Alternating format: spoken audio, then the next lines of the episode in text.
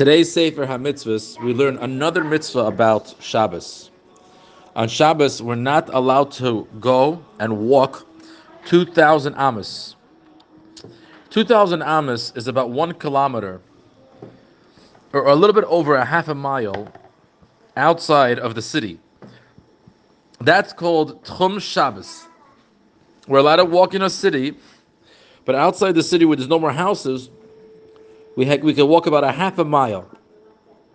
We learned this because the pasuk says in Parshas Beshalach, Al Yetze Ish Mim Koimai. A person should not leave his place by Yom Hashvi'i on the seventh day. The Gemara says, what does it mean that you shouldn't leave your place? That means not to go more than 2,000 amas outside of the city.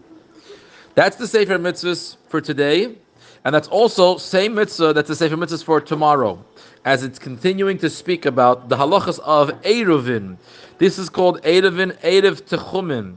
There's many details of halachas if someone needs to go outside and how he could go, go, go about there.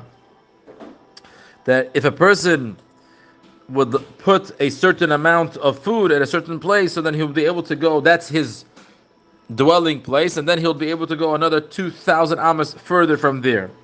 But in general, that is the gather of Isser Tchum of Shabbos, and that's the mitzvah of Sefer Mitzvahs, which is for today, mitzvah 43, and the mitzvah which is the mitzvah 44.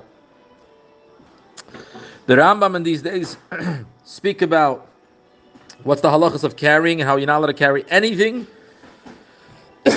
and important to check our pockets when we go outside, which is also the halachas of carrying of Shabbos. A good, a good night of Shabbos.